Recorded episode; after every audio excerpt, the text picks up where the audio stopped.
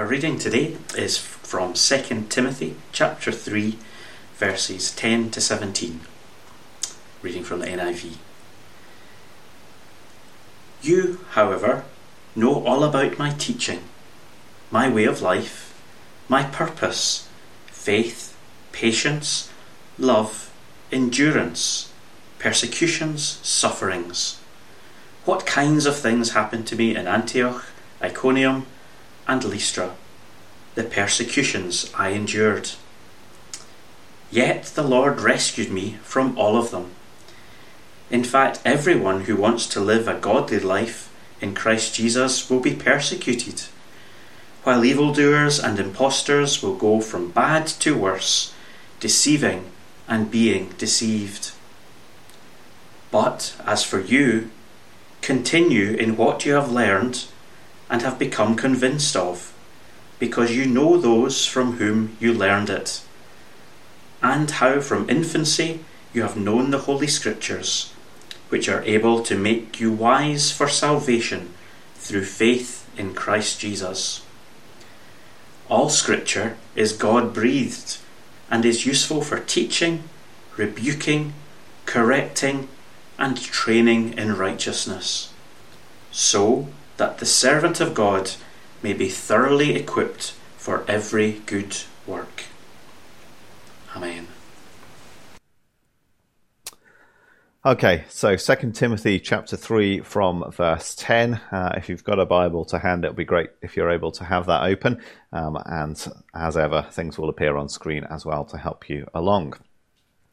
Those of you who know me at least a little bit, well, I'm sure have realized by now that I'm a bit of a, a gadget man or whatever you want to call it, that I like the latest and greatest technology when I can get my hands on it. Uh, my shed contains not only a lawnmower, but also a selection of LED lights to make pink walls and uh, things like that. Uh, kind of having grown up tinkering with things and a degree in electronic engineering, I still like to think that I'm keeping up with technology and I like playing with uh, whatever Apple's latest device is. I'm far more excited than I should be that it's WWDC starting tomorrow, and we'll find out what Apple's next plans are. There's definitely part of me also that's been quite enjoying playing with different bits of tech stuff, kind of making all this live streaming and what have you work. Uh, and if I had a bit more disposable income, then I, am pretty sure more tech stuff would be uh, on the list of where some of that would go. Now, mostly this is a fairly harmless thing to enjoy, provided at least that Joe's there to restrain my inclination to hand over my credit card details. Uh, but there was a particular time a few years back when uh, this inclination did cause me major problems. Uh, I was in the middle of writing uh, several essays, um, and, and Apple released a software update for the computer, and I liked the sound of a few of the new features, uh, and it was a free update, and I needed a break from my writing, so I clicked on the upgrade button. Uh, and so began the three days of frustration as the upgraded computer first completely refused to start up. Uh, and then when I fixed that, uh, discovered that the program that I was using to write the essays uh, was no longer able to talk to the printer. It's pretty rare, but, but sometimes upgrading your computer, even a Mac, um, can cause it to have problems, and certainly was a pretty foolish thing to do with deadlines looming. That's why I waited till my holiday a couple of weeks ago to do the more recent upgrade. Now, uh, in most areas of life, the the new and the novel uh, is is morally neutral, if you like. Uh, certainly, that's true of every computer operating system I've ever come across. Um, one is not more evil or more virtuous than the other. Uh, it's usually harmless, but the, the same thing is not true of new things in the Christian life. And when we look at our passage today, one of the things that we see is the danger of the novel, the risk uh, of turning to something new and exciting that then lures us away from the safe and traditional and known. Now, don't mishear me. Uh, even in the church, sometimes new is good the church rapidly embraced the printing press as a means of putting God's word into people's hands. And, and today we're all embracing this online streaming uh, as the best available way to gather for worship. Sometimes uh, new is good. Sometimes technology is helpful. Sometimes it is good to go with a new thing. But in terms of our understanding of what God has said, then all too often when somebody tells you that they have a fresh understanding of a passage, well, you should be quite deeply suspicious. Uh, and as Paul here continues to address Timothy, uh, which the, the NIV heading here calls the final charge, uh, he points out here two things that are kind of established and known, and he encourages Timothy to continue in them. Paul points to his own life and he says, Follow me. And he points to the scriptures and he says, Follow them. Uh, for you and for me, we could uh, equate those instructions to follow godly examples and follow God's word. Uh, the passage that Kevin read, the passage we're looking at, it divides into two sections, uh, each of which begins with a with a comparison. But you. Uh, the desire for a smooth English translation means the first one in verse 10, uh, you're probably reading something like you, however. Uh, and then the second one in verse 14 uh, will say, but as for you. Um, but the, the, the, Greek words that are being translated there are the same. But you. So two comparisons. Uh, and in each section, Paul's telling Timothy uh, how Timothy should behave in contrast to how the false teachers uh, were behaving. Those false teachers that were infecting the church uh, that we've been looking at in the past weeks. So, in the first part of this passage, Paul points out to Timothy his reassuring past and encourages him uh, to follow his own godly example. Uh, the verb here that the NIV is translating know here in verse 10, uh, there's, there's a little bit more force behind it, perhaps, uh, than we might instinctively think when we talk about knowing. Um, we could also talk about following. Uh, Timothy has followed Paul's teaching. Now, knowledge is absolutely part of that, uh, probably the central part of it. This certainly isn't just that they kind of traveled together for a time, uh, but it is also more than knowledge. Uh, it, it, kind of implies a wholehearted acceptance, uh, a response in Timothy's life um, to what he knows of Paul's teaching and so on. Knowing and understanding is, of course, important, uh, but knowledge is not enough on its own. It has to translate into action. And therefore, Paul reminds Timothy uh, that he's followed his teaching uh, that stands here in kind of primary place at the head of the list. It's what Paul has told him. It's the apostolic gospel. This is what is of key importance. Uh, but that isn't all. He continues with uh, my way of life, my purpose, faith, patience, love, endurance, persecution, sufferings. He, he kind of piles up and up and up these examples of what Timothy has seen and received and understood um, and what it is that Timothy is to press on in. As he always is, Paul here in these verses is profoundly realistic in how he talks about the realities of the Christian life, talking in terms of suffering and persecution. Uh, and Paul doesn't just point to his own experience in this area as part of what Timothy has understood and has followed. Uh, Paul also says very bluntly in verse 12 that everyone who wants to live a godly life in Christ Jesus will be persecuted. To put that another way, the only way to avoid persecution is to abandon God. If you want to live a godly life, you will be persecuted. The only way to avoid it is to stop trying to live a godly life. Now, to many of us, this idea of persecution, it perhaps seems far off and remote, because we typically don't experience the same kind of persecution that Paul did. Uh, but if we're honest, well, we can point to various instances of persecution in our own lives and in our society, and that shouldn't surprise us. That's, that's what Paul says will happen. But of course, that level of persecution is nothing compared to what some Christians are enduring even today. Because being persecuted for being a believer in Jesus is not a distant memory from thousands of years ago, is it? This very day, this Sunday, Christians are meeting in fear of their lives. In recent weeks, churches in China have been prevented from holding online services, and at least 48 churches have been closed by state authorities in the last month. Muslim militants murdered nine people, including women and children, in a Christian village in Nigeria. And elsewhere in the same country, armed gunmen ambushed a pastor and his wife as they worked on their farm and opened fire, killing the man and his wife and orphaning their eight children, aged from 1 to 19. I could go on and on and on. Folks, persecution is real. Today. We should be prepared for it, and we should be praying for those who suffer greatly in these circumstances.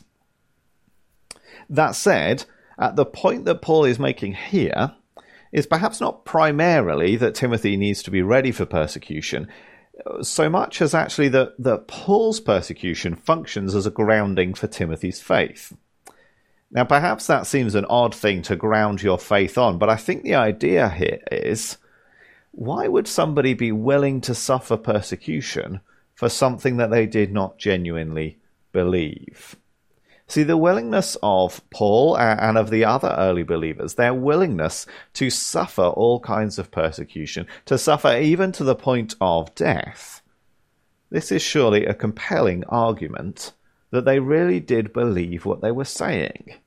It is a, fairly convincing argument for the validity of the gospel claims because it is conceivable that a group of men w- would agree to claim that somebody had come back from the dead, to claim that uh, for the sake of the, the fame and the influence they might thereby accrue. That is conceivable.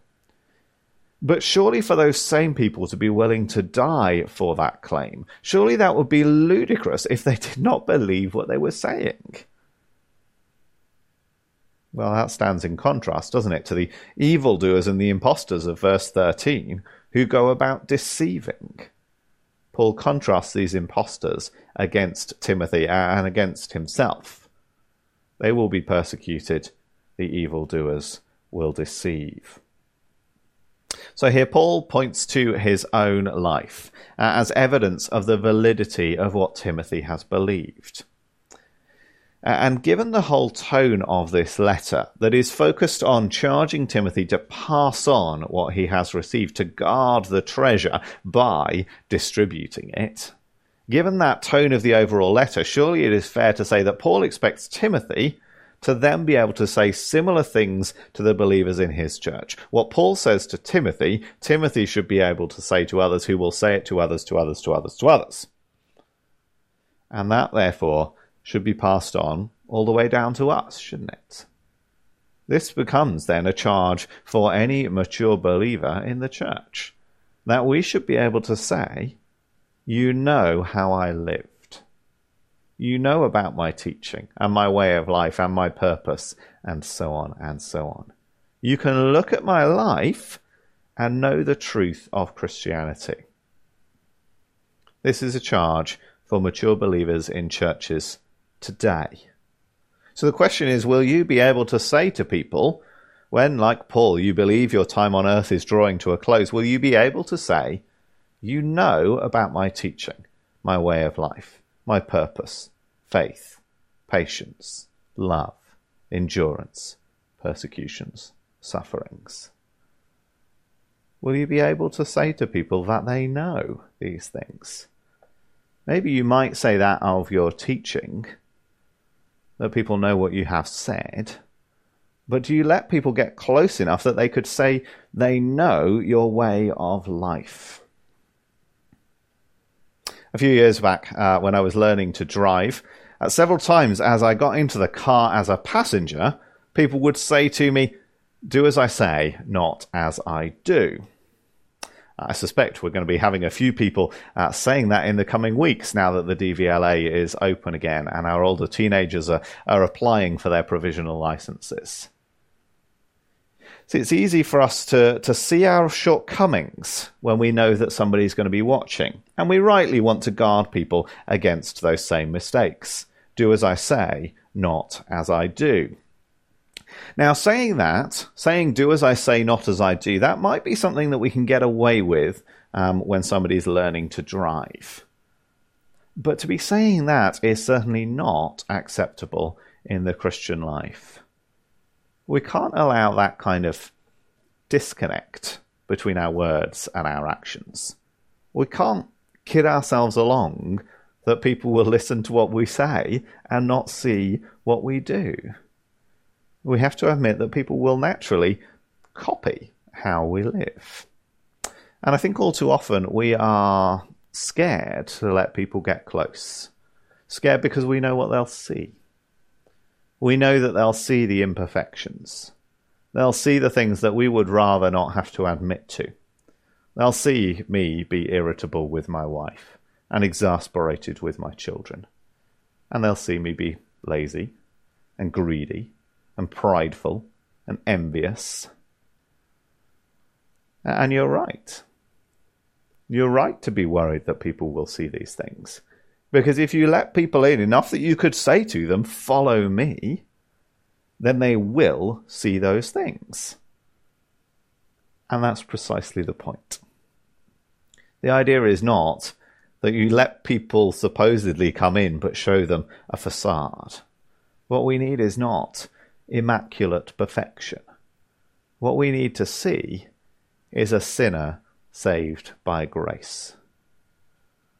We see somebody who is loved by God despite those failings.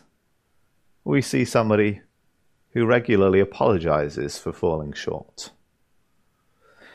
So, my question to all of you, uh, and my question to myself, is Will you say to people, Watch me, follow me?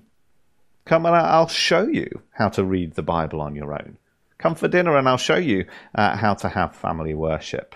Come and stay for a couple of days and see what it means to be devoted in prayer. Come and watch me have coffee with a non Christian friend and, and see what it means to, to gently lead somebody step by step, baby steps into the world of the gospel. Come and see what it is to be a Christian husband and Christian father. Look at me. Watch me. Come and see what it looks like. Come and see a sinner saved by grace. Come and see a life transformed by the gospel, uh, with all of the remaining messiness and pain and difficulties. Come and see. Now, this is, of course, a profound challenge to those of us who are parents. Who, who will have people who will definitely be able to say in years ahead that they do know how we lived for good or for ill. But it's also a challenge to all believers, isn't it? A challenge that we should be inviting one another to have that kind of a relationship. So when a young Christian moves into the area, or when in God's grace we see people turning from their former ways to follow Him, the question is will you draw that person in so that they can learn what it is to be a follower of Christ, what it is to be a disciple? Of course, the opposite of that should also be true. That we should all of us be seeking out those whom we can watch. Because for all of us, whatever our level of maturity, there will still be those who have more experience and wisdom, at least in particular areas of the Christian life, even if not overall. And for all who are believers, there are also areas where we have uh, experience to offer and to share. We can both be watchers and those who are watched at the same time. Paul is keen here for Timothy and for others to imitate him. Why? Well, ultimately because he knows he is imitating Christ. Timothy is called to continue in this way of life that he's observed and started out upon. To the Corinthian church, Paul wrote, Be imitators of me as I am of Christ. And apparently I didn't make that slide, sorry. So, that's our first point. Follow godly examples. Then, secondly, follow God's word. We come here to verse 14 and that second emphatic, but you. Uh, again, Timothy here is being contrasted against the false teachers. Those false teachers will go from bad to worse, they'll continue in their downward spiral. Uh, and Timothy likewise is to continue, uh, but of course in a positive manner rather than a negative one. Timothy doesn't need something new or novel. Timothy doesn't need at the latest operating system on his computer with its promises of more productivity and more efficiency and more enjoyment. And he doesn't need the latest trend in church growth strategies. All he needs is to continue. To continue in what he's learnt and what he's become convinced of. And we too continue in what we have heard. We continue to follow God's word. So, Paul here is offering reassurance that Timothy can safely uh, remain where he's begun, that he can stay grounded in Scripture. Timothy's reassured about the source of his knowledge, uh, that he knows where it has come from, where he has received it from. Uh, when he says those from who, whom you learned it, Paul surely uh, includes himself in that. Uh, but he also continues on into how uh, Timothy has known the scriptures since his infancy. Uh, so Timothy's information comes not only from Paul, uh, but also from his mother and his grandmother too. Now, our culture, on the whole, is obsessed with the new, isn't it?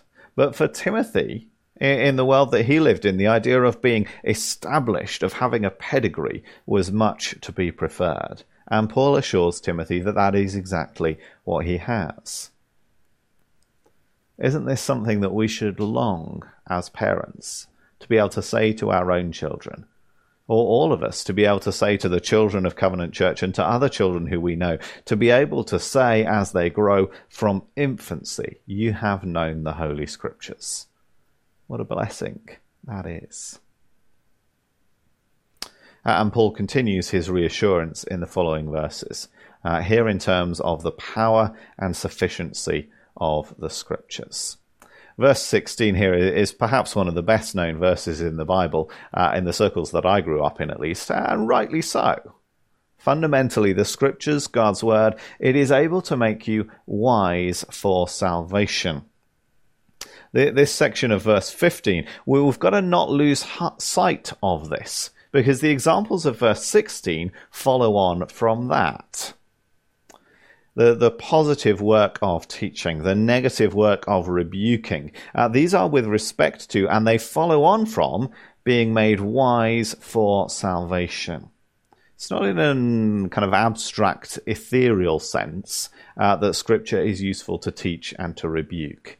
It's not as uh, a mere historical text with kind of interesting anecdotes and little bits of data about life amongst, well, frankly, a largely insignificant group of people in the ancient Near East. No, that's not what we need to be taught about, is it? No, the purpose of Scripture is first and foremost to make you wise. This is what it teaches. It teaches wisdom. And it is incorrect understandings of salvation that need to be rebuked. And the same is true of the correcting and training in righteousness. That again, we have kind of the negative and the positive aspects uh, to change incorrect behavior and to encourage good deeds. Here, the, the practical dimensions of life, as well as the, the more intellectual understanding of the first two points.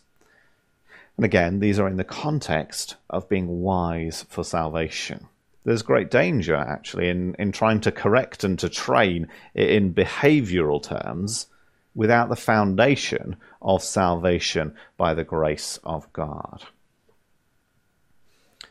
Verse 17, uh, the closing words here on the screen, provides further explanation of what's in view, telling us that the servant of God may be thoroughly equipped for every good work. Every good work. See, there's nothing that is expected of us that the scriptures do not equip us for. And there's a danger that we look at these verses and they're so familiar to many of us. We look at them and think, well, yes, of course, I, I know that. Of course, scripture is inspired by God. Of course, scripture is sufficient. Fine, fine, fine, fine, fine. Now, just tell me what I should do. But the question is do, do you, do I, act in practice as if this is true? Do we, do we recognize that it's His word that we should follow? Uh, or are we always off looking for the latest gimmick and the newest trick to bring people into church? Folks, do you actually think that Scripture alone can make people wise for salvation? Do you think it in practice as well as in theory? Is that going to be the driving force of our evangelistic strategy, both individually and as a church? Is it going to be sitting down with the Word of God that is the means by which we bring people to Christ? Do we believe that the Bible has the answers to the questions that our friends are asking? Or are we going to go and depend on, on courses and programs and good coffee and comfy seats and, an accommodating message and an impressive band and, and downplay the difficult bits of doctrine until a little bit later when people are ready for them? Now, folks, don't mishear me. I, am not saying I don't think that we should have good coffee. I, I like good coffee. I want us as a church to be welcoming and therefore to serve a nice cup of tea and a, a good cup of coffee. And I'm not saying that we shouldn't use the helpful courses that have been written, provided that what they're doing is pushing us into God's Word. But what I am saying is we can't treat these things as the be all and end all. We can't expect anything else to do the work that only God's Word can actually do. Because it is the Scriptures that are able to make you wise for salvation, not anything else. So, would you do something for me? If you've got one there with you, will you please pick up your Bibles and hold them in your hands? Folks, do you really believe that as you do this, you are equipped for every good work because you are holding God's word and therefore you are equipped. If you have a smartphone, do you realize that, that with a Bible app on your phone, you have everything you need to make somebody wise for salvation in your pocket every single day? See, the scriptures aren't useful just for a bare minimum. It's not a, a launching board but rather the scriptures give us everything that we require for teaching, rebuking, correcting, and training in righteousness. And that means that whatever stage you are at, there is nothing more productive you could be doing than reading God's Word. And because I believe that that is true, because we believe that as a church, here are two very practical outworkings of that. Firstly, we believe that having access to a Bible is vital. And therefore, if you do not have a Bible at home, or if the only Bible that you've got is falling apart, or if it's ancient and you can't understand half the words, folks, we would be absolutely delighted to give you a Bible. Absolutely free of charge and with no strings attached. Just get in touch with me. My details are all there on the Facebook page. We would love to send you a Bible because we believe having God's Word is vital.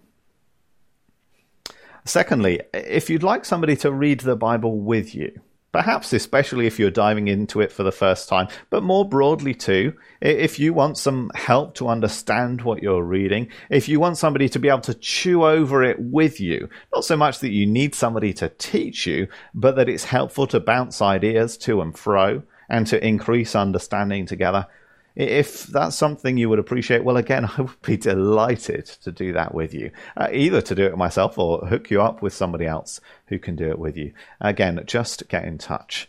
We probably can't do it over a cup of coffee just yet, uh, but we can start on Zoom and see how far we get. Uh, maybe the days of coffee meetings will come again. Uh, and then, well, if you've been reading the Bible for decades, I hope that this has been your experience of God teaching and molding you through his inspired word. And to you, I would say, you who have been doing this for years, I say to you and to me that I urge you, in the most emphatic possible terms, to make the Word of God the foundation, the cornerstone, the linchpin, the bread and butter, whatever metaphor it is you want to use, to make the scriptures the be all and end all of your own growth in discipleship, of how you help your fellow Christians, and of how you speak to your friends who don't yet know him. Folks, there is no need for something new.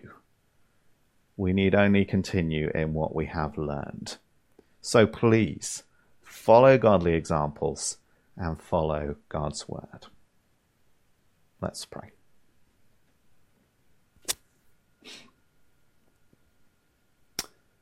Father God, thank you that you have given us the scriptures that are able to make us wise for salvation. Thank you that we have your word plainly before us. Thank you for the privilege that it is readily accessible to us in the language that we have known since infancy. Thank you that many of us can say that we have known what you are saying to us uh, since our infant days. Thank you that we none of us need something new and novel.